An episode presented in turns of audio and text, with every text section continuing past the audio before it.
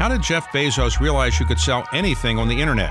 Why did Bill Gates create Control Alt Delete? How did synchronized swimming prepare Christine Lagarde for international politics? What made Bob Iger bet big on Marvel? And what inspired Diane von Furstenberg to create the wrap dress? On the David Rubenstein Show, peer to peer conversations, I uncover the untold stories of the world's most successful leaders. Listen now on Apple, Spotify, or wherever you get your podcasts. Welcome to For the Ages, a history podcast presented by the New York Historical Society and hosted by David Rubenstein.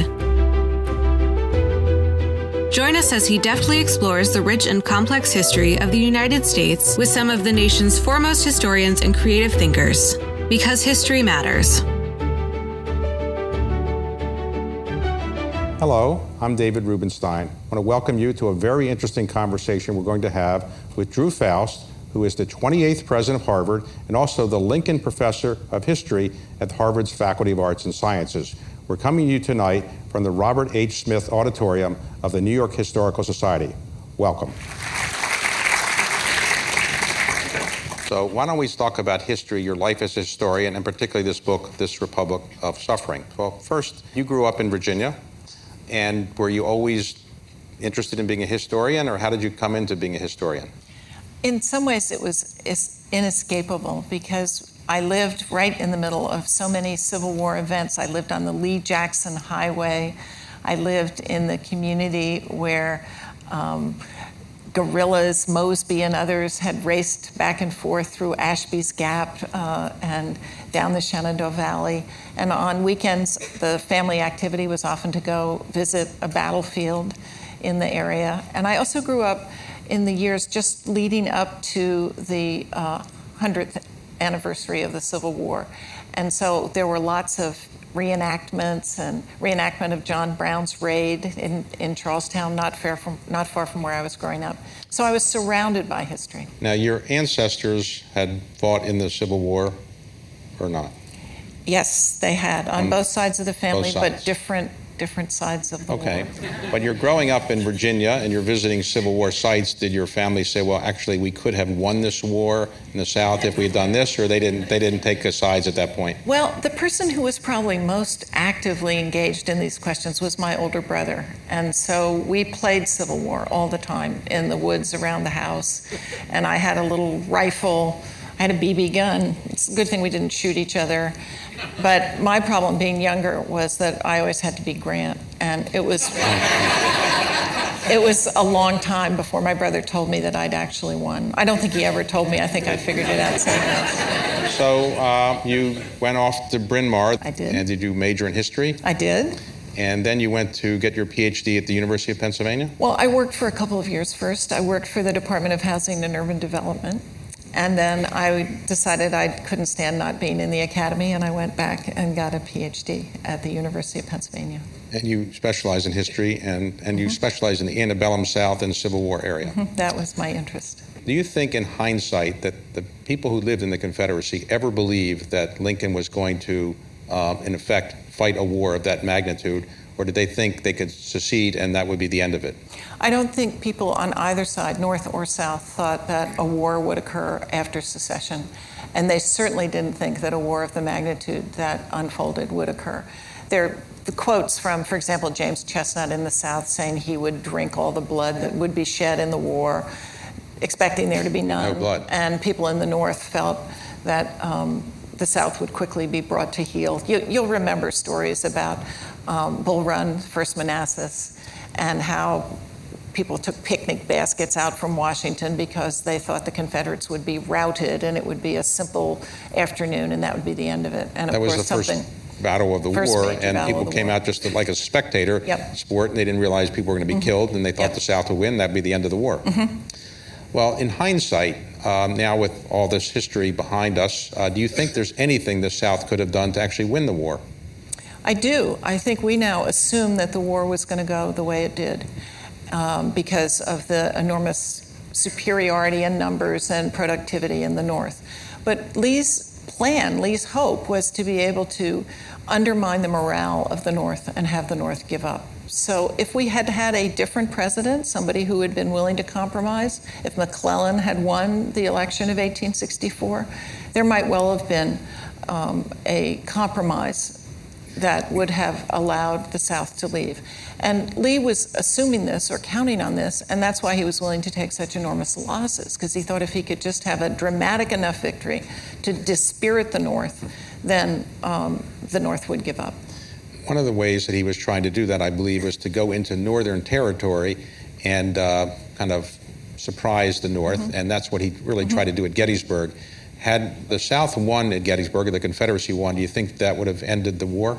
It might well have. It, it would have depended, of course, on whether Lincoln was able to press forward in spite of the kind of demoralization that that would have brought about. But both with the feint up northwards to Antietam in the fall of 1862, and then again the following summer with Gettysburg, Lee was trying to make a point and bring the war home to the North in a way that would undermine the commitment to the conflict. So you're a historian and not a predictor, but let's suppose the South had actually won the war. Where would the country be today? Do you think we'd be two different countries, or do you think we would have come back together again?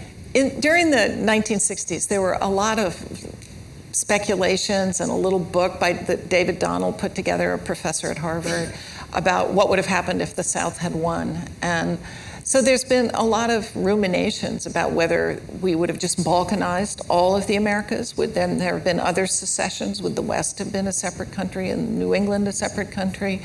How long would slavery have lasted? Um, I'm not a predictor, as you say, but it, I don't think that there would necessarily have been a reunion in the nation we have today. I think the war was necessary to preserve the Union as we have known it. On slavery, um, some people say the war was fought for slavery, some people say it was fought to keep the country together. In your view, in hindsight, was the war really fought over slavery, and is that what secession was all about? Yes. I think there's no question about it. And one of the most powerful pieces of evidence is the um, actions taken by different state conventions who had voted in favor of secession, sending representatives to other states to urge them to also secede. And their arguments were all about defending slavery. If you look at the language explaining secession in the southern states and the kinds of persuading they tried to do to bring other states into the Confederacy, it is the notion of slavery, to quote from Alexander Stephens, the vice president of the Confederacy. Slavery was the cornerstone of the South that needed to be preserved. So, do you fault the founding fathers when they drafted the Constitution for not eliminating slavery? Or would we not have had a Union or a Constitution had they tried to do that?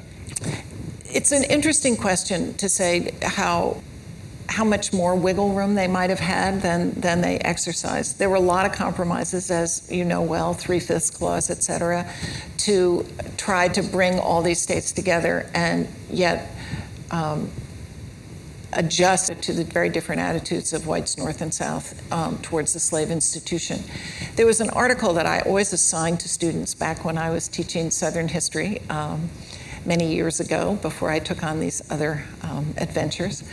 And it was written by a man named William Freehling, who was a longtime professor at uh, Johns Hopkins University. And what he did in this article is he went through all the compromises in the Constitution, but pointed out how ultimately they were going to put slavery on a path towards extinction. And they were going to require that this issue be resolved. And so his defense of the founding fathers was they did as much as they could at the time, and they also set up a situation in which slavery ultimately would have to be confronted and shut down. It's an interesting argument. Now, when Abraham Lincoln was running for president in 1860, he didn't say, let's abolish slavery. He actually said he would support the then proposed 13th Amendment, which actually uh, said that slavery would remain part of the Constitution. Um, why did he change his views on slavery? One of the really wonderful aspects of Abraham Lincoln is how he learned. And when you look at Lincoln's experience during the war, you see him learning from experience, both as um, he understands military matters better and ultimately finds the general that can win the war, but also how he sees slavery differently and how he sees his opportunities to act against slavery differently He did not think that the nation could survive half slave and half free, as he said. But he also knew at the beginning of the war, or before the war when he was elected, that he did not have the foundation on which to attack it. And so his position had been it shouldn't expand any further, but he wouldn't interfere with it where it already existed. When the war broke out and he saw that he could define slavery as an instrument of strength and war power for the South, in other words, having slavery enabled the South to mobilize more white men for the military. He could then define slavery as something that had to be defeated in order to enable military victory. And that gave him a new angle that he was able to use that wasn't available to him before the war. Now, he only had a second grade education, more or less, uh, though he read a lot. Um, but he was a great writer. The Gettysburg Address, the second inaugural address. Do you think if he had gone to Harvard and had a Harvard degree, he could have been a better writer? We probably would have ruined him. Really? Okay. so let's talk about the Civil War death and the, what you've talked about in the Republic of Suffering. It's a very interesting book that describes in gruesome detail how people died in a massive way that never the world had never seen before. So at the time of the Civil War, there were roughly 22 or 3 million Americans, something like that, and four and a half, four million slaves, roughly. Mm-hmm. So how many people died during the Civil War? You had roughly what percentage of the population died? Well, when I wrote this book, which was published in 2008, the generally agreed upon figure about the number of deaths was 620,000. And just a footnote, we don't know. We do not have accurate counts. Um, because there was not adequate record keeping. But the generally accepted number was 620,000 in the years pretty soon after I published this book, a lot of modern demographic techniques were used to reanalyze some of the elements of Civil War data. And now the estimate is more like 750,000. So that is the number that I think is, is most widely used now for the, the extent of Civil War death. About 2.5% of the population, today over 7 million dead. In other and words, today, if we had 2.5% of our population killed in a war today, that would about 7 million people, right? So that's, you know, when in 9 11, as terrible as it was, it killed, I think, in, in the two towers, roughly 3,000 people. Um, in all of our wars put together, not counting the Civil War, we haven't lost as many people as we lost in the Civil War. Is that right? That's correct. And the reason so many people died not only because the war went on for such a long period of time, but it's because military armaments were so much better than they had been in the Revolutionary War. Is that part of the reason? There were a number of reasons. One was simply the scale of the war, the mobilization through the draft and volunteering of mass armies. The armies were bigger than they had been in any previous war. So the scale of participation and the scale of loss were in some ways um, consonant with one another. Another element was disease. When you get that many people out of different parts of the country, you bring them together. First, they get the measles, and people die of that. Then they don't have an understanding of germ theory, so they pollute their own camps. They die of typhoid. There is not um, antiseptic surgery, so people die uh, from surgical intervention. So that was another element of it. But there's also a change in the technology of war with increased firepower, so that soldiers were exposed for longer uh, to more firepower than had previously been the case, and that, of course, increased the death rate as well. Let's talk about what happens when people were uh, killed. Historically, in the Civil War, uh, we didn't really have a system, you point out in your book, for um, dealing with people who died because in the Revolutionary War, very few pe- people, relatively speaking, died. Uh, I guess they were taken back to their homes when they died, but here we had a different problem. Massive numbers of people were being killed, and the wars are still going on, the, the battles are still going on. So, what happened to the dead? They just stayed there, or what, what did people do? What I was so astonished to find when I started doing research on this book was the absolute absence of any kind of systematic procedure for dealing with the dead. And that is consistent with the lack of anticipation of the scale of the war when these deaths happened, first of all, people were away from home, and death was something that was meant to take place at home in the 19th century, so that was very disconcerting. They, people did not have identity badges or dog tags. There was not a graves registration unit within military units, so no one was assigned to get the names of the dead, write to their next of kin, There were often not burial units, they were simply soldiers who, after a battle, when the victor, north or south, held the field, then all those dead bodies, something had to be done with them. And so soldiers would be detailed, sometimes prisoners of war, get rid of the dead. And so that did not usually include any kind of systematic counting or um, identifying or praying for or having funeral services for or marking graves. It all was an invention in the moment. Okay, so let's suppose in Gettysburg you have about 7,000 who were killed, something like that, and 3,000 horses. So they're lying in Gettysburg. What did people do? Did they bury them right there, or they just left the, the troops there and they just went about their business? What, what happened? It depended whether the dead were Confederate or Union in at Gettysburg, the Union held the field, and so there was an effort on the part of units to find the dead of their unit and give them some kind of decent burial, which would mean usually wrapping them in a bag of burlap and digging a hole, in, an individual hole if you could, for your own men. Men from the other side, you usually lined them up by pulling, bending your bayonet and pulling them along and getting them in a big line and throwing them all into a pit. So uh, when people were dying in these battles, did relatives ultimately come forward to try to find the bodies, and how did they know where the bodies were? And were there people that helped them find these mm-hmm. bodies? Your question uh, makes me realize I should also amend what I just described, because if you were an officer, you would not be treated like that. There would be usually a uh, coffin for you you might well be shipped home by Railway Express. There was a real class difference in how the dead of both sides were treated. And Union officers or Confederate officers might often show um, respect and treat the bodies of enemy officers with respect as well. But in, um, to go to the implication of your question, because people at home did not have faith that they would be notified in any systematic way, they flocked to battlefields to themselves try to find their missing loved ones and to provide the care that they feared would not otherwise be available. Now, in those days, uh, people wanted to die a so called good death, which meant that you uh, died in a bed where you could talk to your relatives. You could say, This is what I want to do in the afterlife, and this is what I did in the current life, and say goodbye uh, it was still very uh, important to them to make sure that their relatives had died, even in battlefield, a good death. Could you describe how people tried to pretend that everybody had a good death?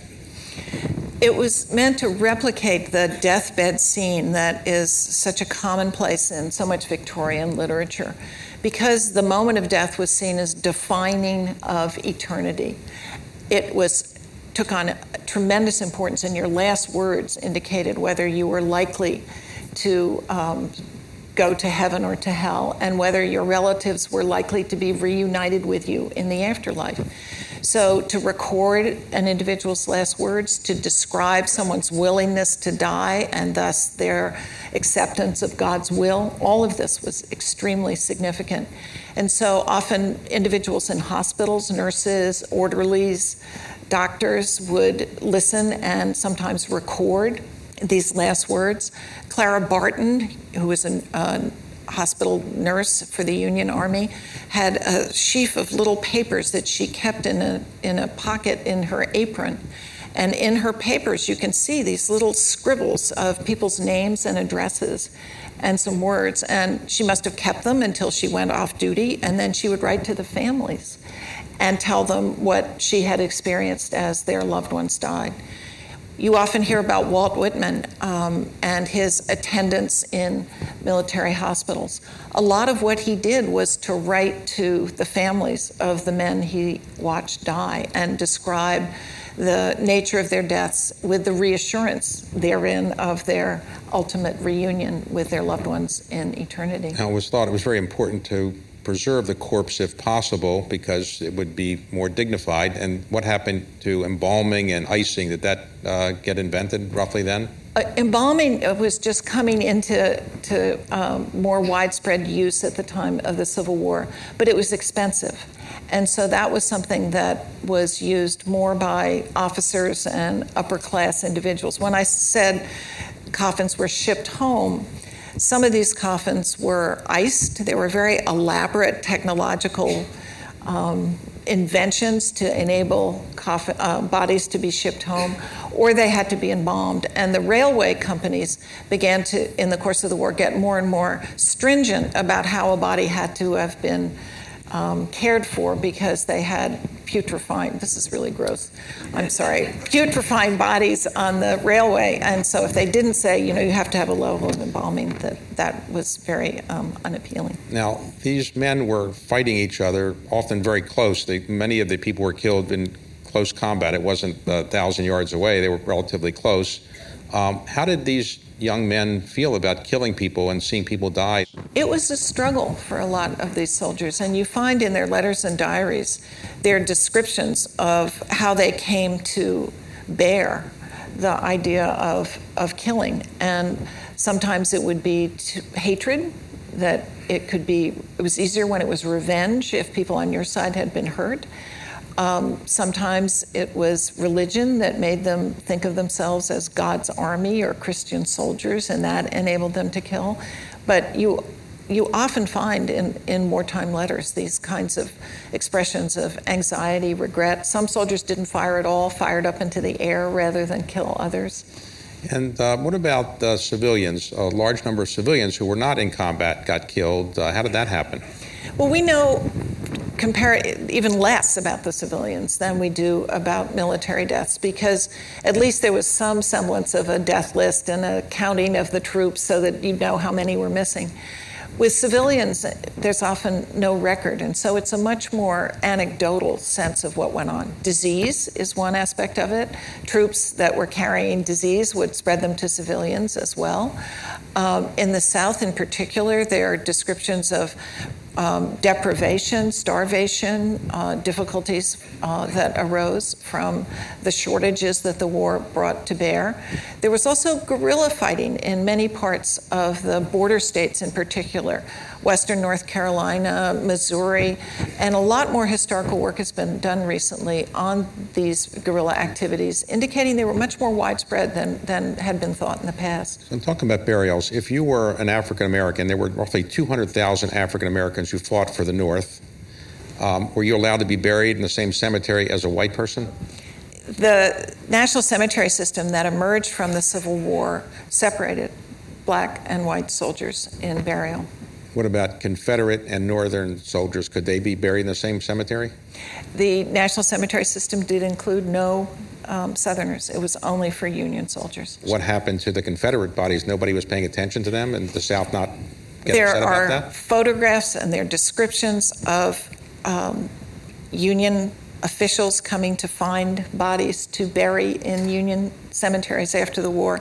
And there'll be a Confederate body lying there and a Union body lying there, and the Union one gets picked up and the Confederate one is just left there. Um, in response to this, there were organizations that emerged in the South, mostly uh, led by Southern white Southern women, to compensate for the lack of Northern attention, Union attention. And this is after Appomattox, so the nation's supposedly at peace. But the Southern women organized burial societies and memorial societies, raised money, and scoured the countryside around Richmond, the countryside around various other places where there were uh, intense engagements during the war, and reburied the um, soldiers and brought them together with private means rather than the public means of national U.S. engagement. Now, after people died in the war, very often their relatives would still want to communicate with them, and the uh, uh, rise of seances apparently occurred. In fact, um, I guess it was um, Mrs. Lincoln mm-hmm. had one for her son Willie, who had mm-hmm. died uh, during the time of the Civil War. Uh, how popular were these seances, and did they actually communicate with people who had died, or? Well, there are a lot of people who believed they did, and it seems to me a symptom of the nation's effort to grapple with this enormous loss and to try to understand where had these young men gone and were they lost forever and one consoling thought was if you believed in a Christian afterlife, you believed that you would be reunited with this person. But if you could convince yourself to believe in spiritualism, then that also provided a measure of solace that you might be able to reunite with them even sooner than your death. And after the war was completely over, um, then there was an effort to account for everybody that was killed, and they really try to figure out who actually died so they know who died and where they were buried. Is that right? And that generally work? That was a union effort that was um, established through a series of acts of Congress and the uh, establishment of the National Cemetery System in 1866. And between 1866 and the early 1870s, there was an initiative where soldiers were sent, soldiers who had finished fighting but were now still in uniform, were sent into the South to try to find all the Union bodies that had been buried in odd churchyards or abandoned on the side of roads. And part of the motivation for this was that reports were rising of um, desecration of Union soldiers' graves and Union bodies by angry um, ex Confederates. And so the notion was partly to honor the Northern dead and partly simply to protect them. And that led to the reburial in national cemeteries of over 300,000 dead Union soldiers in those years. Two most famous cemeteries in the North, I guess, were Gettysburg, and it was President Lincoln who went there and made mm-hmm. his famous Gettysburg Address. It. What was unique about the Gettysburg uh, Cemetery, the way it was set up in terms of making everybody equal? That it did not separate officers and men. It was um, organized so that everybody who had sacrificed for the nation was treated the same. And Arlington Cemetery, that was the front lawn of Robert E. Lee. Why was that used as a cemetery? Well, the Quartermaster General of the United States was a man named Montgomery Meigs, and his uh, son was killed in a way that he thought was really unjust. He had surrendered essentially. He had, uh, was just shot after having done so. And so Montgomery Meigs w- was seen to have been quite vindictive and angry about the South. So planting a cemetery in the front of um, Robert E. Lee's house seemed to him and seemed to many uh, a message about the uh, resentment of, of that Robert E. Lee would never be able to go back and live and there. Never live there again. Drew, I want to thank you for doing a great job at leading Harvard. Thank you. On behalf of the New York Historical Society, thank you for joining us for another episode of For the Ages, a history podcast, hosted by David Rubenstein. We hope you enjoyed it and come back for more. Thanks for your support. You can share your thoughts at public.programs at nyhistory.org.